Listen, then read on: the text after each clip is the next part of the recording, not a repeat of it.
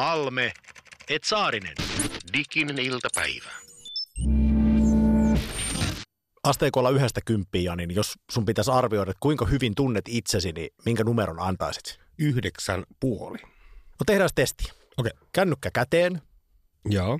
Sitten sulla on siellä semmoinen palvelu kuin Instagram, oletan, Pitää paikkansa Facebookin omistama kuvayhteisö. josta olet povannut tässä ohjelmassa muun muassa, että tulee maailman isoin sosiaalisen median palvelu lähiaikoina. Kyllä, tämä pitää paikkansa. Sä meet sinne, siinä on ylhäällä se hakukenttä, mutta itse asiassa Yes. koko, koko näyttö, siihen tulee erilaisia Instagram-julkaisuja. Kuvaile vähän, mitä sä näet. Öö, tässä on Madventuresin tyypit, joita mä kumpaakaan en mielestäni seuraa, niin hajelee panssarivaunulla. Sitten tuossa on joku hieno kuva, ilmeisesti Sydneystä on tota, oopperatalo, mun kavereita ei ole siellä. Kalle Palander ei ole mun kavereita. Mitä se Kalle tekee siinä? Öö, hengaa jonkun Mirmelin kanssa. Ja sitten täällä on tota, erittäin hyvän näköisiä, minusta katsottuna vastakkaista sukupuolta edustavia ihmisiä. Onko niitä paljon? Sanoisitko, että valtaosa näkymästä? No, kyllä, kyllä, kyllä, kyllä nyt näin, näin voi sanoa. Ehkä tässä merkille pantavinta on se, että mun Instagram on semmoisissa asetuksissa, että mä lähtökohtaisesti seuraan siellä vain mun Facebook-ystäviäni. Eli mä en ole alkanut seuraa tässä ketään fitnessminkkejä, enkä, enkä, enkä jumppakoviksia, enkä mitään muutakaan vastaavaa. Mutta silti heitä näyttää olevan mun fiidis tosi paljon. Mä en tunne näitä ihmisiä.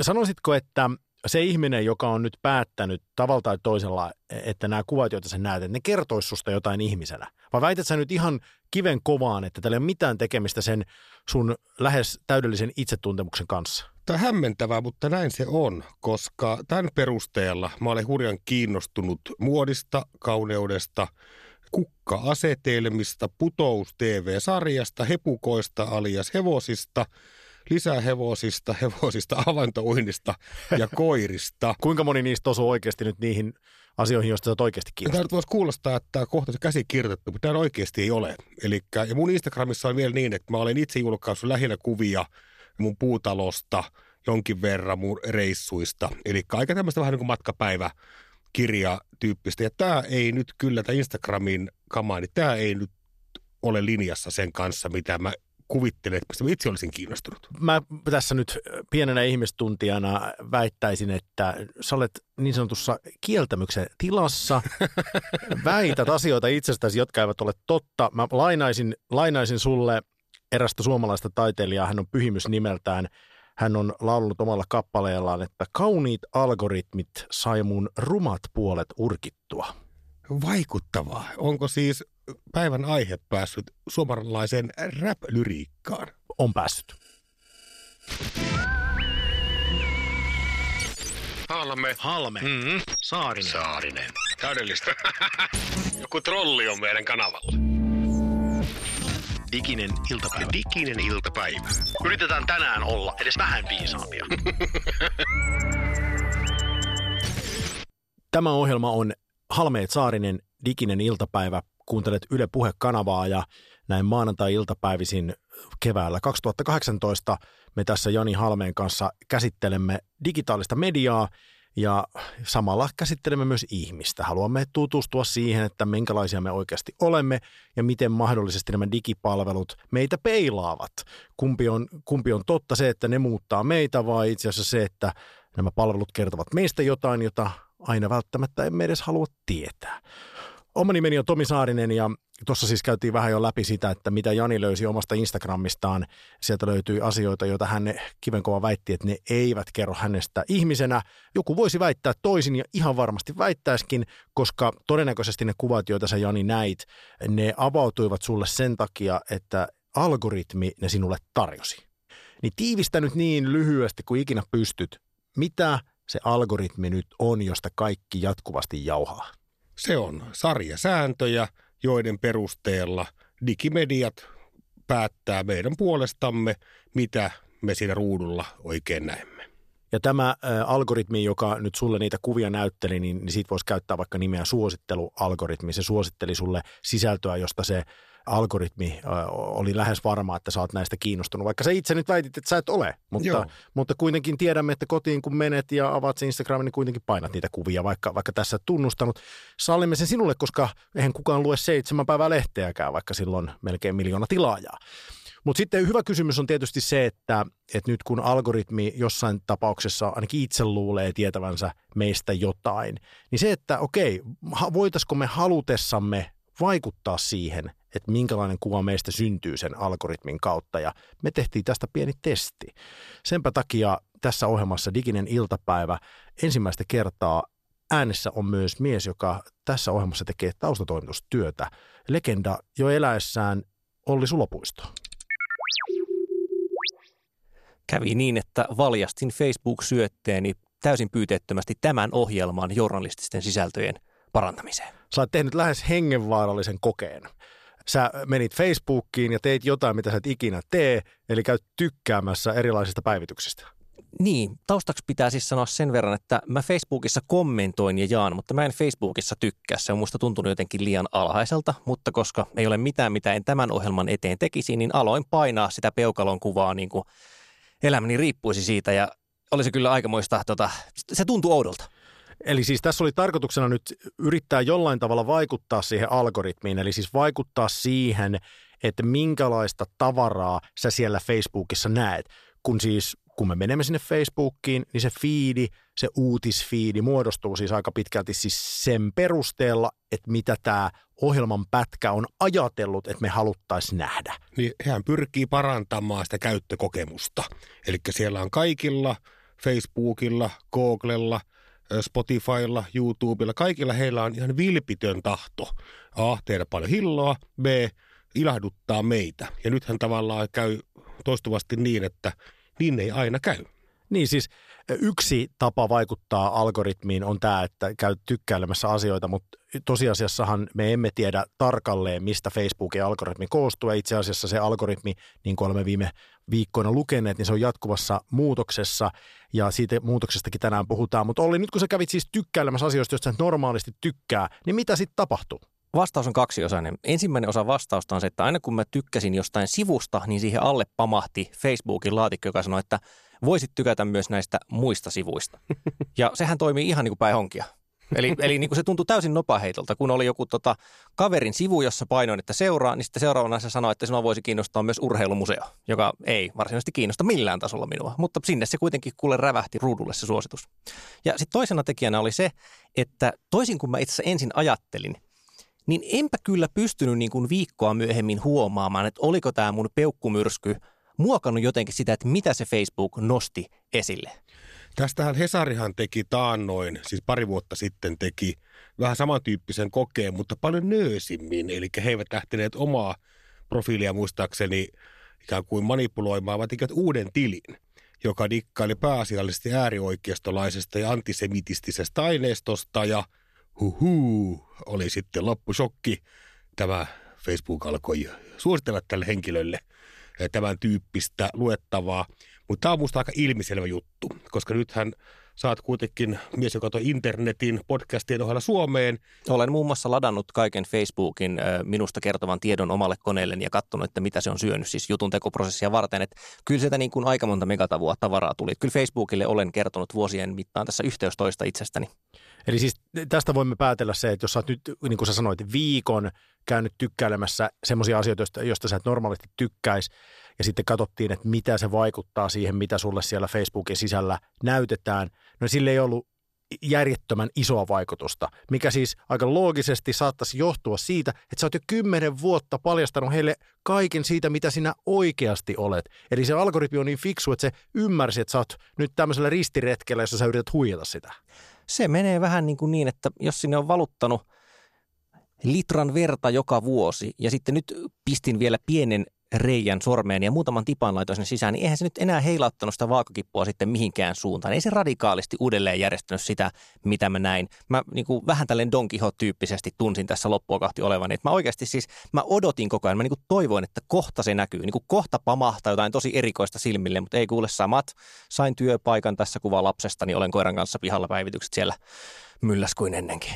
Tässä on muuten semmoinen kulma tullut esiin. Tänään vielä sukellettaa syvemmälle nimenomaan Facebookin algoritmimuutokseen.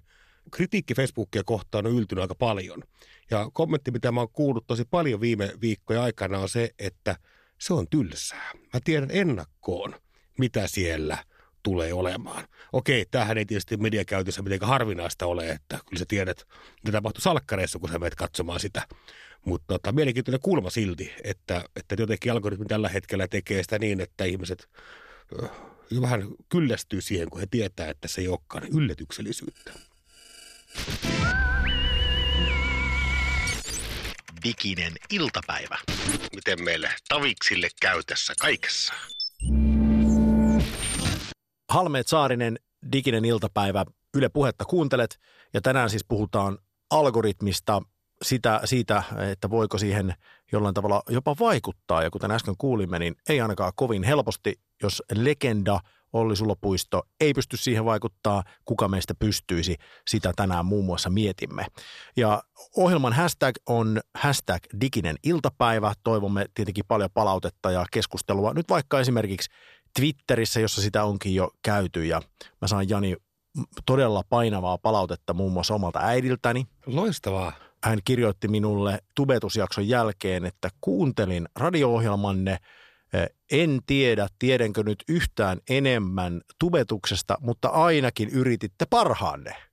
Tämähän on hyvin, hyvin kaunis kommentti. Joo, rohkaistu siitä ja, ja koska se kuului läpi, että yritetään parhaamme, niin pidetään siitä kiinni ja tänään yritetään parhaamme mukaan selvittää sitä, että mikä on algoritmi ja mitä se tekee meille.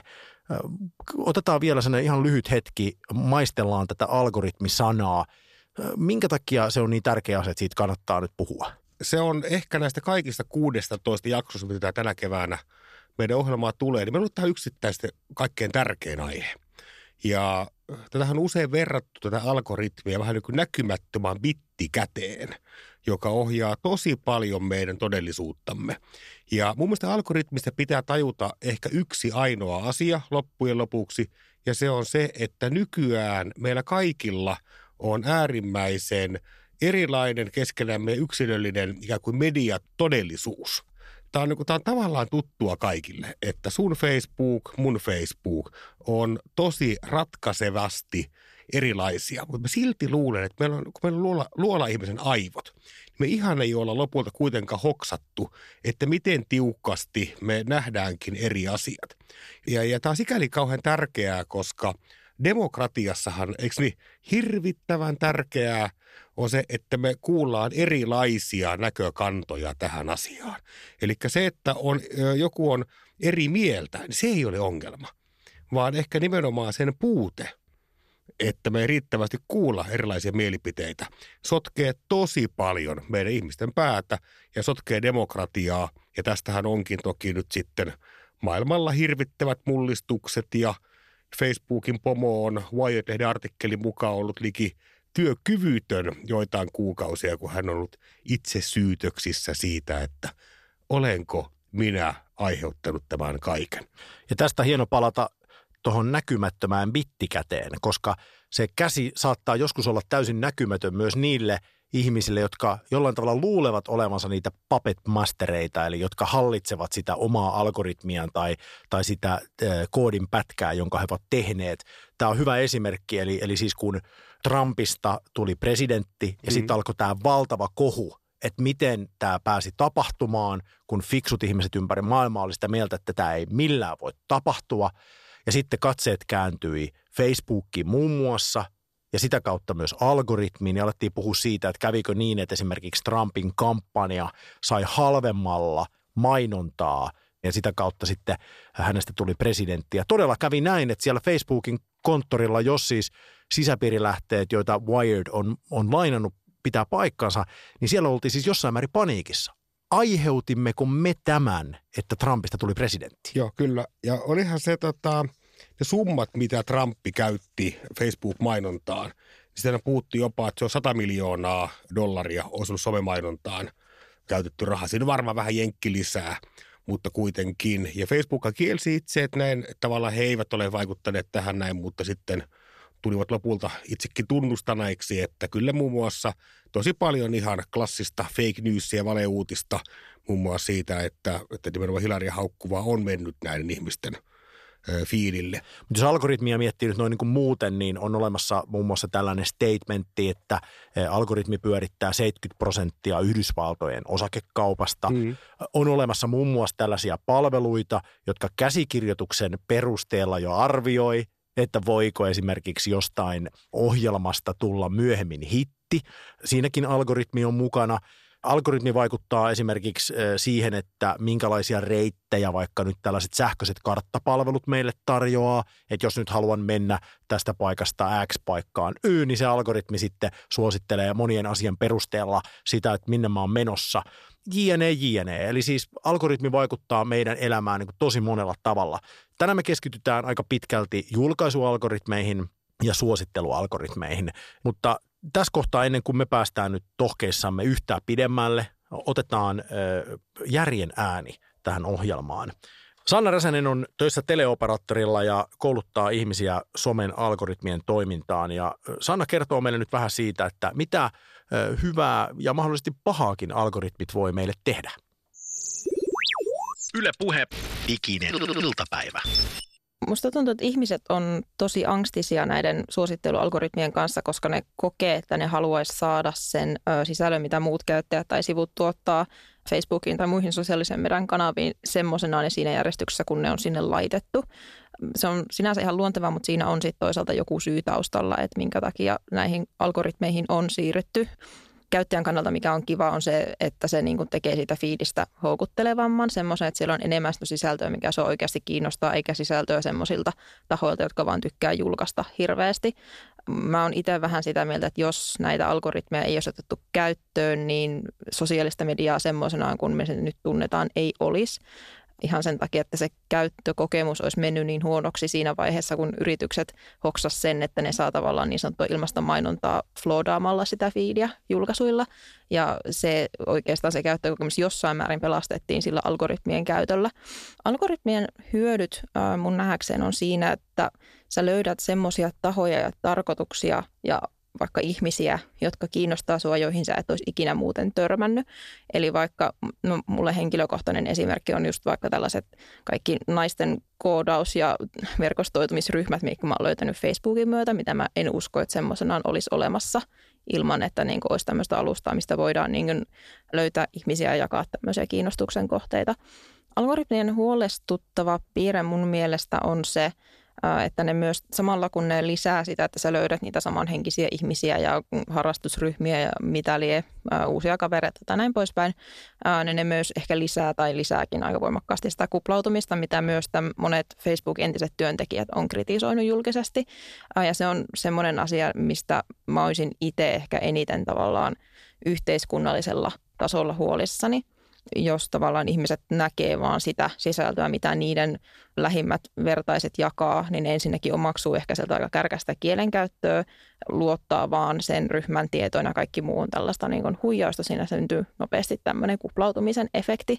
Suomessa itse asiassa oli yllättävän äh, hiljasta nyt nämä viime presidentinvaalit ihan ylipäänsä sosiaalisessa mediassa. Mä olin vähän pettynyt siihen, miten vaisua se niin kuin varsinkin virallisten vaalitiimien käyttäytyminen siellä oli.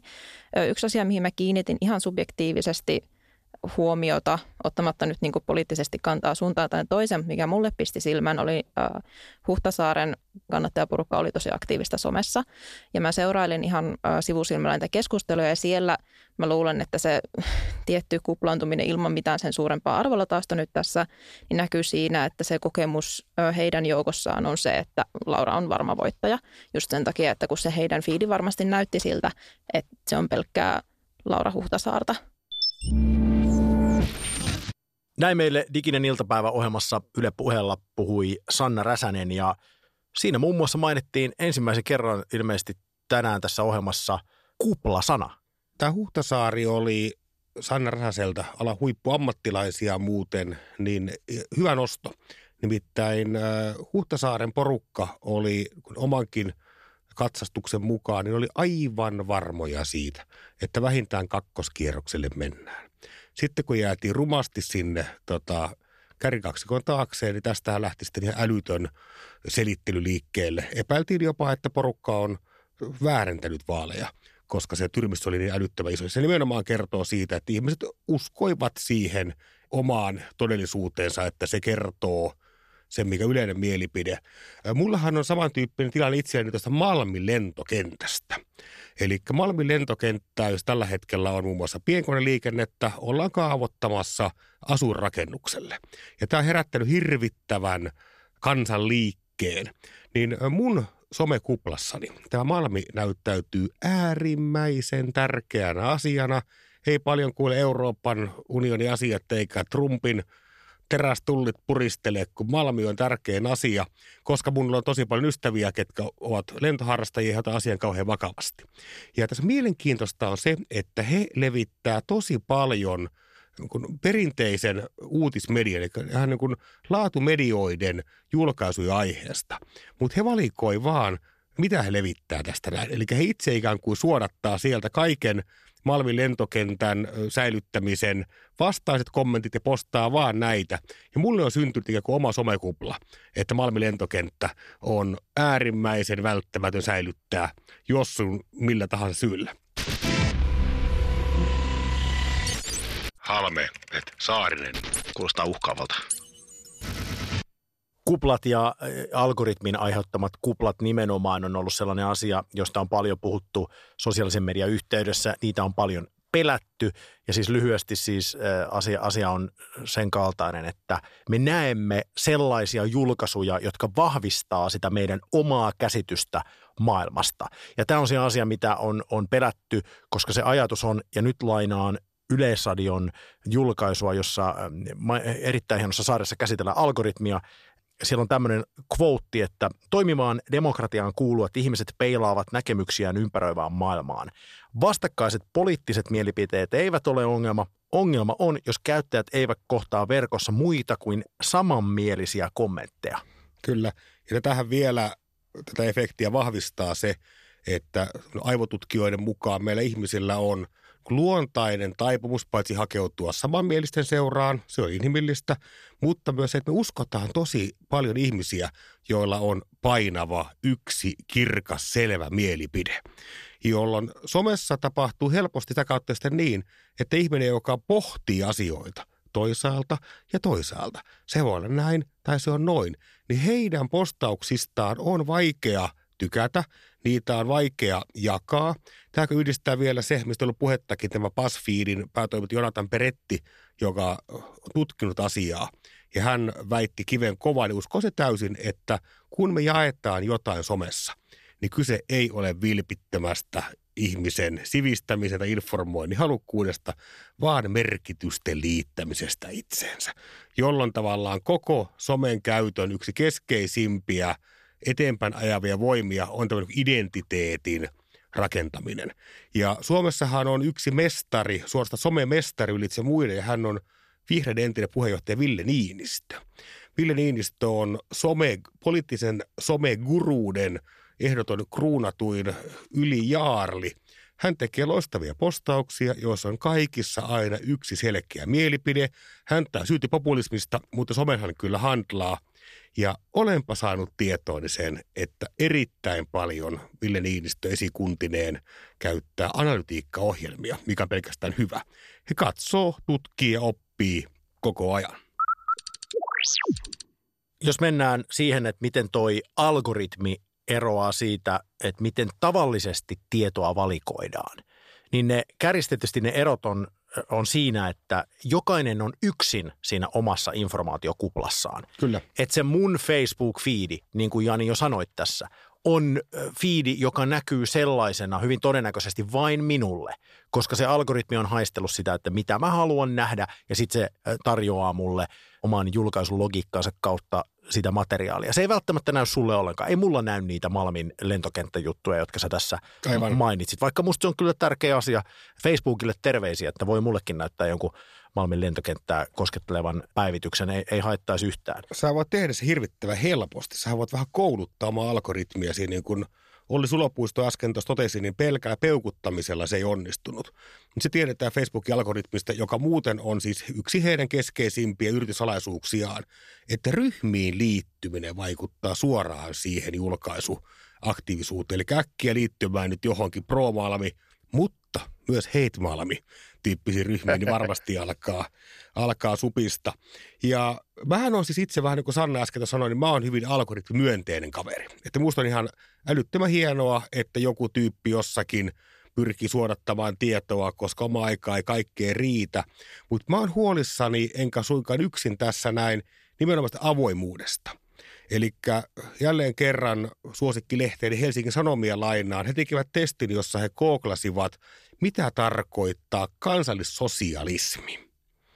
Ja Wikipedia, tämä tietosanakirja, oli ykkösenä, mutta kakkosena oli kielletyn suomalaisen natsijärjestön ihan oma kotisivu ja määritelmä siellä, mitä on kansallissosialismi. Ja tässä näkyy ikään kuin se yksi konkreettinen asia, miksi meidän pitää ymmärtää algoritmeista enemmän ja miksi mun puolesta vaikka sitä voisi vaikka vähän jopa lailla pakottaa näitä yhtiöitä kertomaan, miksi heidän mielestään on ok, että natsit itse määrittelee, mitä se sosialismi oikein on. Niin on esitetty muun muassa, että algoritmeja pitäisi alkaa valvoa samalla tavalla, kun valvotaan muitakin tällaisia toimintoja, jotka on kriittisiä yhteiskunnan kannalta. Eli et, et tämmöisiä äänenpainoja on ollut, että algoritmia pitäisi valvoa vähän samalla tavalla kuin lääketeollisuutta, koska me emme itse asiassa vieläkään tiedä, että mitä ne algoritmit meille tekee, kun ne kuplauttaa tätä maailmaa. Ja sen takia niistä on oltu huolissaan, koska nimenomaan se lainsäädäntö näissä raahaa vakavasti perässä. Mä itse näen asian niin, että tämä on niin muutama ikään kuin askel, mitä pitäisi tehdä. Ensimmäinen on se, että medioiden pitää avoimesti kertoa, että he käyttää koneellista julkaisemista ja algoritmia tämän uutisvirran muodostamisessa. Facebookin ja muiden tapauksessa sen pitäisi olla jo selvää. Jos ei ole, niin tämän ohjelman jälkeen se ainakin kuulijoille on selvää, että ne eivät tule sieltä ystävien – postaukset suinkaan aikajärjestyksessä, vaan sen perästä, että mitä Facebook on päätellyt neljän isomman muuttujan kautta, voidaan mennä niihin vaikka vielä myöhemmin. Kaikkein siisteintähän olisi se, että media julkaisee avoimesti se lähdekoodin, jonka perusteella tätä julkaisemista tehdään. Se nyt ei ehkä kaikille meille maallikkoille avaudu, mutta kyllä mä luulen, että näiden koodikoulujen ja muiden myötä, niin ainakin se läpinäkyvyys lisääntyisi – kun ihmiset näkisivät ja asiantuntijat voisivat vähän katsella, että mihin se perustuu. Tämä on tietysti naivi ajatus, että ei tietenkään pörssiyritys tähän koskaan lähde, mutta vaikka Yle, niin mun mielestä pitäisi lähteä. Eli Yle Areenan julkaisualgoritmi mun mielestä pitäisi olla täysin avointa lähdekoodia. Mutta semmoinen ehkä realistinen kulma, johon voitaisiin päätyä, on se, että okei, he pitää sen yrityssalaisuuden edelleen salaisena, mutta avaa kansan tajuisesti – meille ihmisille sen, että millä perusteella sinä näet sen, mitä sinä näet. Että muun muassa mainitsimissasi Yhdysvaltain presidentinvaaleissa, niin Washington Posthan teki hienon palvelun, jossa pystyy katsomaan, miltä näyttää sun oma fiidi tämän päivän uutisista, miltä näyttää republikaanin uutisfiidi ja miltä näyttää vastaavasti demokraatin, eli liberaalien uutisfiidi. Ja he ennustivat kyllä tavallaan tämän polarisaation. Eli siis Jokainen meistä elää omassa kuplassaan. Me emme itse pääse valitsemaan ainakaan kovin aktiivisesti tai tietoisesti, että millä tavalla meille sitä sisältöä tarjotaan. Se tarjotaan tavallaan ikään kuin meidän puolesta meille ilman, että voimme aktiivisesti vaikuttaa kriteereihin. Ja sitten ylipäätään se, että me emme voi itse valita, että halutaanko me olla tässä kuplassa vai eikö me haluta olla kuplassa. Ja se on yksi tietyllä tavalla ongelma, johon – tämä maailma on musta nyt aika viime aikoina alkanut vastata. Ja tämä sun esimerkki tästä, että sä pääset jo katsomaan eri palveluissa vaikka, että minkälaista eh, tarjontaa johonkin toiseen kuplaan eh, annetaan, niin se on musta niin kuin ensimmäinen askel selkeästi tässä kehityksessä, että et, et, tämä tietoisuus siitä, että mitä tämä algoritmi tekee ja millä tavalla se elämää kuplauttaa, niin se on kasvanut siihen mittaan, että ihmisillä alkaa olla tätä tietoa ja myös halua tutkia vaihtoehtoisia ö, todellisuuksia. Niin tavallaan tämä mistä juuri puhuit, niin muistuttaa Suomen historian synkimmästä vuodesta, eli 1918. Kansalaissodan juhlavuottahan tässä vietetään, niin jos joskus Suomi on ollut kuplautunut ja polarisoitunut, eli nämä liittoutumat eivät toisiaan kuuntele, niin on toki kansalais- sisällissota.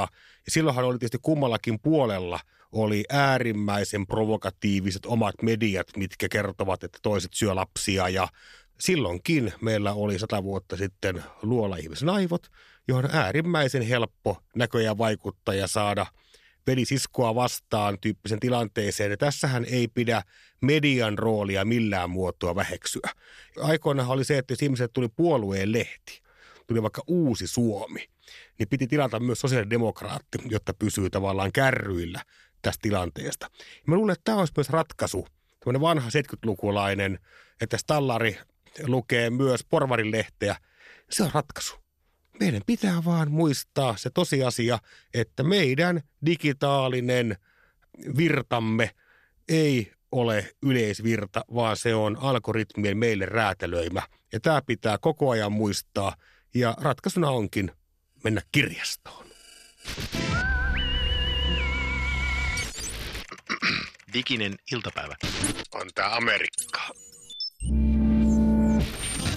Tässä ohjelmassa tänään olemme kuulleet jo Sanna Räsästä, joka on ammatikseen muun muassa algoritmin kouluttaja, eli hän ei kouluta algoritmia, vaan kouluttaa ihmisiä algoritmista ja Sanna kertoo nyt meille, että miten mahdollisesti voisimme parantaa sitä omaa näkymäämme siellä Facebookissa.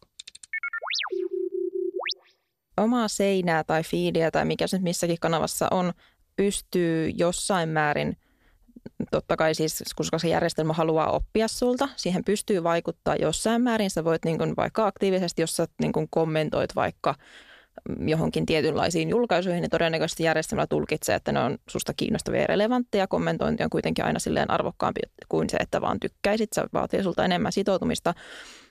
Mutta se, mitä ihmiset ei ehkä ymmärrä, on se, että vaikka Facebook kerää tietoa susta monista muistakin lähteistä kuin pelkästään Facebookin sisältä. Eli esimerkiksi jos sä luet Iltasanomien sivulta uutisia, niin Facebook saa sieltä niin sanottujen pikseleiden kautta tietoa ja pystyy niin tekemään susta johtopäätöksiä läpi käytännössä niin käristäen koko internetin, missä tahansa on Facebookin pikseli kiinni. Eli käytännössä se, että jos sä haluaisit niin kuin tosi laajalla skaalalla vaikuttaa siihen sun feedin toimintaan siitä, minkälaisia päätelmiä Facebook susta vaikka tekee, niin se vaatisi sitä, että sä muuttaisit aika rajusti sun omaa netin käyttöä. Mä en, tai mä oon itse päätynyt siihen, että mm, se ei mun kohdalla maksa vaivaa, että mä annan sen feedin olla semmoinen kuin on ja on siihen niin tyytyväinen kuin olen. Sanna Räsänen puhui Halmeet Saarinen Diginen iltapäivä ohjelmassa. Kuuntelet Yle Puhetta tänään tässä ohjelmassa aiheena algoritmi.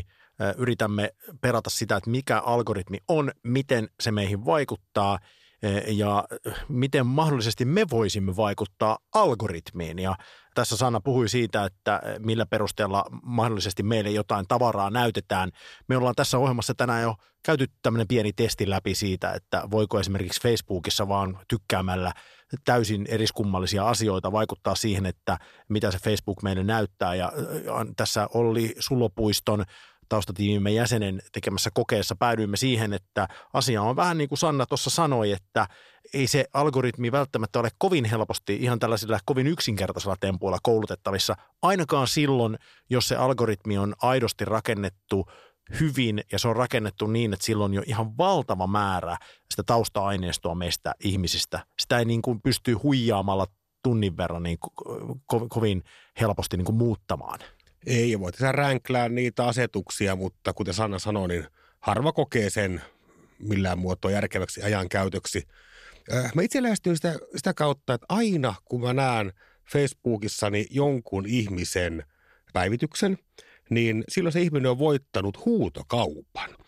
Jokainen kuva, jokainen pala tekstiä, kaikki menee sinne Facebookin algoritmiin ja se aidosti tekee niistä tavallaan – huutokaupan, että minkä se näistä kaikista puhutaan inventaarista. Eli katsotaan, miten paljon sulla kaverit ovat tuottaneet aineistoa, niin mikä niistä päätyy siihen uutisvirtaasi sinne mainosten joukkoon toki. Ja Facebookhan pyrkii yhteen ainoaan asiaan, eli hän pyrkii pidentämään sun käyttöaikoja ja he pyrkii lisäämään sinulle kuluttaja relevanttia aineistoa, myös vähentämään mainostajien roolia. Tämä on aiheuttanut monelle mainostajalle paljon päävaivaa.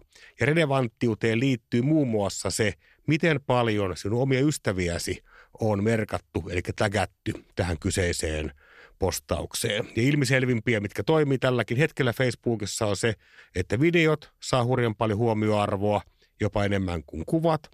Heidän periskopelta, eli Twitterin omistavalta firmalta pöllimänsä live, jos ihminen pystyy lähettämään suoraa videokuvaa Facebookiin, niin se saa erittäin hyvää huomiota.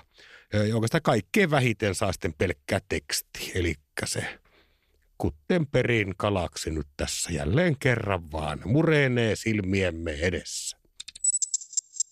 Diginen iltapäivä.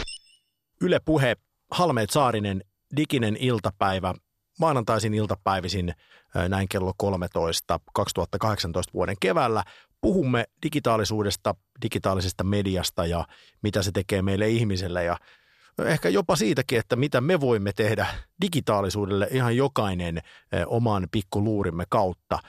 Tästä muun muassa tänään olemme puhuneet, kun olemme miettineet, että voimmeko itse kouluttaa algoritmia jollain tavalla ja olemme tulleet siihen lopputulokseen, että ehkä voimme, ehkä emme, niin kuin monessa näissä asiassa. Ehkä vähiten emme. Tämä oli tyly, tyly tuomio, mutta katsotaan, toivoa on vielä – ja, ja kun Jani, sä puhuit tässä jo tuossa hetki sitten huutokaupasta, niin se toi mulle mieleen asian, josta molemmat pidämme erittäin paljon, eli rahan. Ja lopultahan, kun puhumme näistä sosiaalisen median isoista taloista, niin, niin puhumme kuitenkin siis rahasta, koska raha ohjaa sitä esimerkiksi, että minkälaisiksi niitä algoritmeja, jotka nyt on tämän päivän aihe, muokataan, koska nämä palvelut haluaa, että ihmiset viihtyy siellä, käyttää mahdollisimman paljon aikaa, joka tuntuu mielekkäältä, jotta mainostajat sais mahdollisimman paljon kohdeyleisöä paikalle. Ja niinpä annamme nyt tässä puheenvuoron Sanna Räsäselle, joka tänään onkin jo parin otteeseen ollut äänessä. Hän kertoo meille vähän siitä, että millä tavalla raha vaikuttaa algoritmiin. Pienille firmoille, erityisesti pienille medioille, jotka nojautuu tosi paljon siihen niin sanottuun ilmaiseen somenäkyvyyteen. On ollut viime aikoina tosi vaikeaa ja mä ennustan, että tulee olemaan jatkossa vielä vaikeampaa. Just sen takia, että kun tuo algoritmimuutos tuli, niin se karsi tosi paljon tai tosi rankalla kädellä nimenomaan sitä – brändijulkaisujen ja medioiden näkyvyyttä. Ihan sen takia, että kun niillä tietysti oli se intressi julkaista tosi paljon sen niin sanotun ilmaisen näkyvyyden toivossa, niin se tavallaan sitten niin syrjäytti sieltä syötteestä ihmisten ystävien perheenjäsenten julkaisuja. Niin siinä mielessä se on niin NS-palvelus tälle käyttäjäkunnalle, mutta toki se sitten niin aiheuttaa ongelmia semmoisille pienille tahoille, mitkä siihen – nojautuu aika paljon. Mä oon törmännyt vaikka keskusteluun siitä, että jos on pieniä hyvän tekeväisyystoimijoita, niin niillehän se on niin tosi kova paikka, jos ne menettää näkyvyyttään sitä kautta.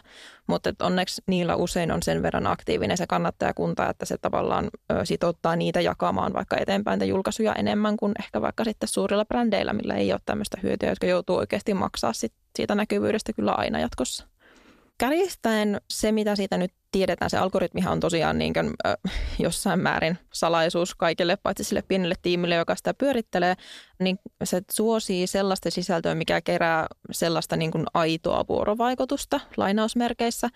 Esimerkiksi jos joku julkaisu kerää pitkiä kommentteja, niin se tulkitaan, että se on relevantimpi. Aiemmin niissä katsottiin enemmän vaan niin kuin puhtaasti vaikka tykkäyksiä tai kommentteja niin kuin mitä tahansa kommentteja, mikä sitten vaikutti vaikka siihen, että yritykset teki paljon näitä tykkää ja jaa tyylisiä juttuja, että jos sä tykkäät johonkin ja jaat sen ja kommentoit, niin voit voittaa vaikka rahaa tai matkan tai jotain, mutta sitä nyt niin kuin karsitaan aika rajulla kädellä, mikä on no mulle henkilökohtaisesti käyttäjänä tosi hyvä juttu, mutta näille pienille firmoille varmasti tosi hankalaa niin kuin suhtautua siihen, että jos se oma strategia on ollut se, että tehdään näitä kisoja ja saadaan sitten niin kuin tutun tutut tätä kautta mukaan. Diginen iltapäivä. Sanna Räsänen tietää algoritmeista. Hän muun muassa kouluttaa algoritmien toimintaa. meille ihmisille, jotta ymmärtäisimme, että minkälaisessa maailmassa toimimme. Ja hän puhui tässä siitä, että millä tavalla nämä algoritmit vaikuttaa nyt sitten mainostajien elämään. Ja, ja Facebook on muun muassa nyt viime aikoina aika tiuhaan tahtiin julkaissut erilaisia tiedonantoja siitä, että millä tavalla he omaa algoritmia muuttaa ja vaikka eivät olisikaan julkaisseet minkälaista tiedonantoa, niin aika moni yritys on nähnyt omissa postauksissaan, siis julkaisuissaan, kun he katsovat sitä analytiikkaa, että jotain on tapahtunut, koska jos nyt menee googlailemaan vaikka tällaisia julkaisuja, missä googlataan Facebookin algoritmia ja mainonnan näkyvyyttä, niin sieltä tulee paljon käyriä, jotka sojottaa aika rankasti alaspäin. Yritysten saama näkyvyys Facebookissa on rajusti pienentynyt viime aikoina. Tässähän on se iso Facebookin tulevaisuuden kysymys. Hän tavallaan ajaa kaksilla rattailla. Eli sama mediaympäristö, jossa tasa-arvoisesti on kuluttajien itsensä tuottama sisältö. Söin eilen tällaista ruokaa, kuin sitten yhtäältä mainostajan sisältö. Ja tämä osoittautunut ehkä vaikeammaksi kuin Facebook hoksannutkaan tämän tasapainottelun kanssa, koska se heiluri – pyörii tällä hetkellä päästä päähän aika vinhasti ja he muuttaa koko ajan näitä omia pelisääntöjä, mikä on ärsyttänyt todella montaa yritystä. Ja tällä hetkellä vaikka tämä puhutaan organisesta näkyvyydestä, eli siitä, että kuinka monta prosenttia tämän yrityksen tai yhteisön seuraajista, eli porukasta, joka on vapaaehtoisesti painunut peukkua, minä tykkään tästä bändistä. Niin kuinka moni näistä vapaaehtoisesti tykänneistä ihmisistä näkee tämän tahon Facebook-postauksia ilman, että se taho joutuu maksamaan? Niin tähän on helppo vastaus, ei kukaan. Ilmaiset bileet Facebookissa on ohi. Tällä hetkellä kaikki joutuu maksamaan – näkyvyydestä siellä, jos ne ovat firmoja. Poikkeuksen tekee ehkä tämmöinen hyperlokaali liiketoiminta. Että vaikka kun Kempeleen lankakauppa saattaa saada postauksia läpi Kempeleessä, mutta vain siellä. Jonkin verran sitten korkean intohimon yritykset, ehkä joku, just joku trupaduuri tai lätkäjoukkue saattaa sitten vielä saada jotain ilmasta Facebookilta, mutta muuten se on – heippa. Ja tämä ärsyttää kauhean montaa.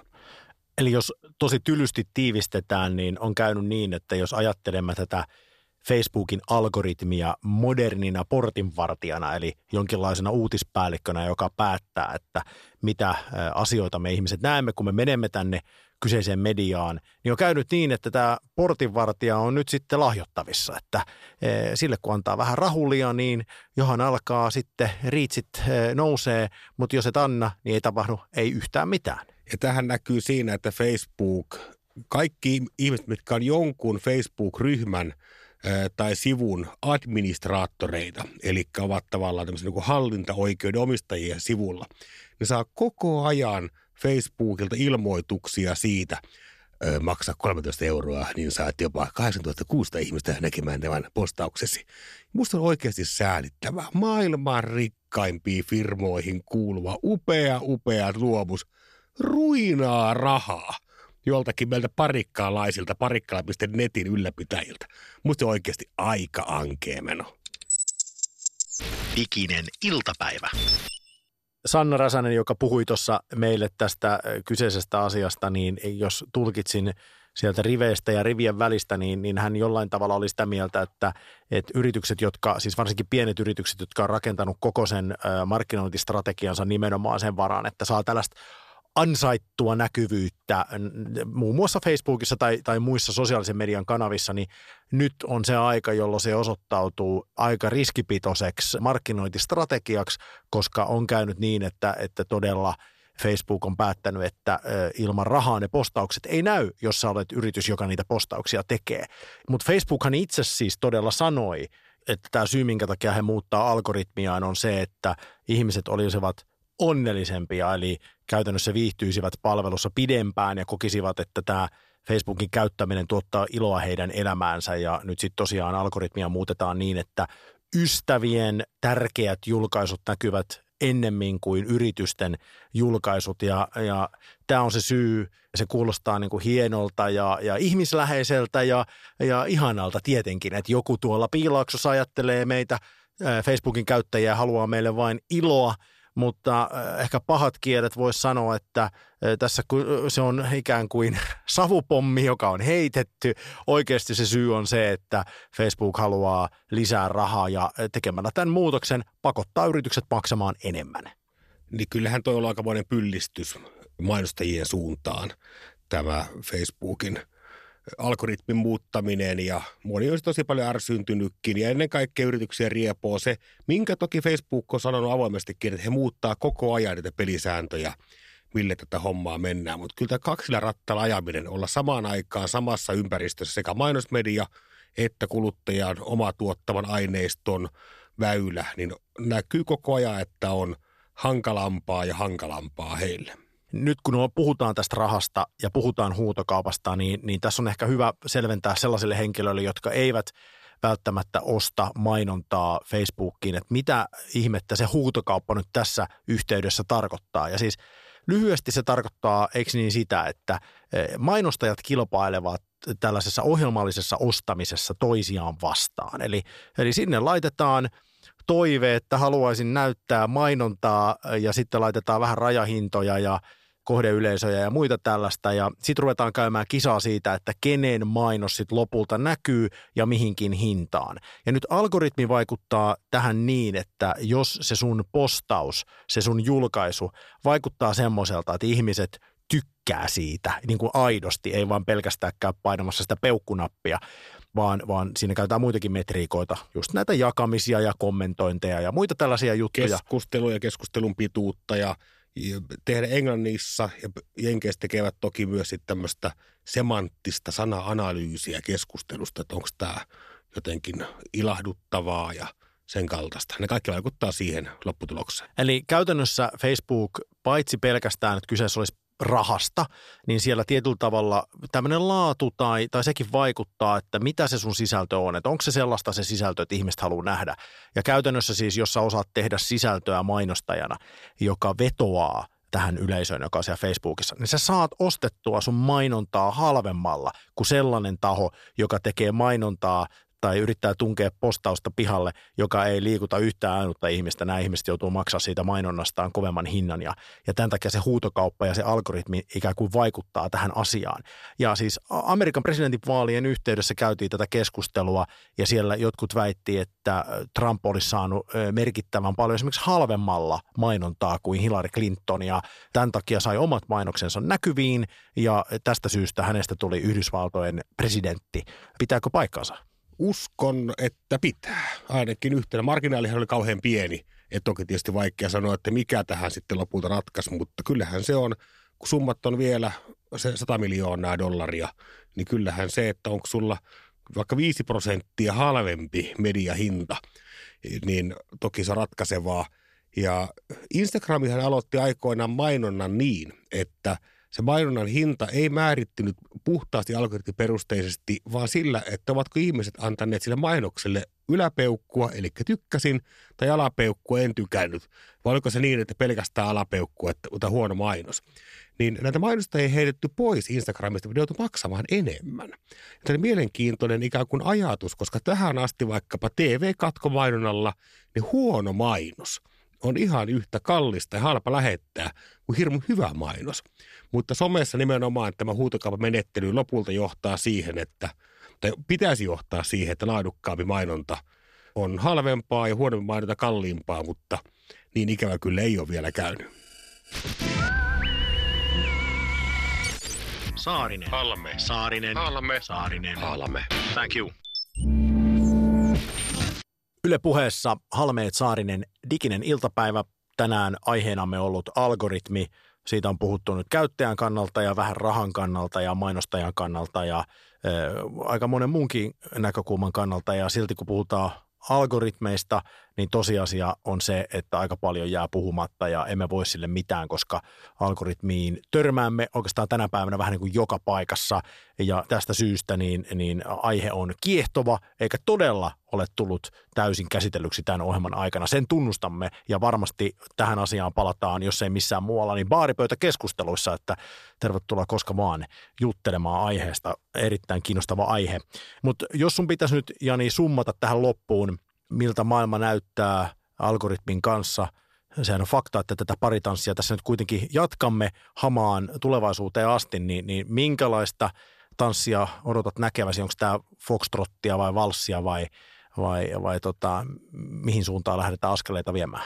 Facebookin, joka nyt on kuitenkin tässä ollut tällä, tänään paljon esillä, koska se on media, jota melkein joka toinen suomalainen aikuisikäinen ihminen käyttää kerran viikossa, niin he ovat itse linjanneet, että heidän tavoite, ylipäätään niin kuin iso valtava tavoite, yli olemassa oikeutus on tehdä maailmasta avoimempi.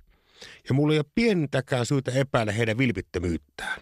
Mutta tämä algoritmi-asia ilmeisesti on käynyt heillekin osoittautunut niin hankalaksi – monimutkaiseksi ja varoituksista huolimatta kuulemma Facebook ei ole ihan hoksannut, että miten iso valta heille nimenomaan meidän tiedon välitykseen ja mielialoihin onkaan. Ja nyt hän yrittää sanoa, että me ollaan vain tämmöinen alusta, joka jakaa näitä tietoa eteenpäin.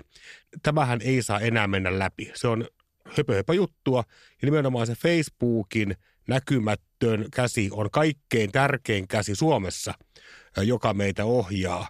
Eli on käynyt tavallaan päinvastoin kuin mitä Facebookin se alkuperäinen mission statement on ollut. Ja muuten huolestuttavaa tässä uusimmassa päivityksessä Facebookin julkaisu algoritmin osalta on se, että uutismediat ovat ympäri maailmaa raportoineet, että heidän näkyvyys Facebookissa on laskenut tosi paljon. Ja he ovat olleet tästä äärimmäisen käärmeessään, koska hehän suhtautuu Facebook tämmöisenä frenemi-terminä, että ollaan frendejä ja vihollisia. Ja he ovat tehneet monta kertaa juuri kuten Facebook on sanonut, olette muun muassa käyttöön tämmöisiä insert article, insert article-ominaisuuksia. Ja nyt Facebook sitten vaan matto alta ja enemmän serkkujen postauksia peliin syystäkin ärsyttää. Ja musta on siksi huolestuttavaa, koska tosi monelle ihmiselle se Facebook on käyttöliittymä nettiin ja käyttöliittymä näkymä uutisiin. Ja sitä kautta tämä on meille kaikille äärimmäisen tärkeä asia.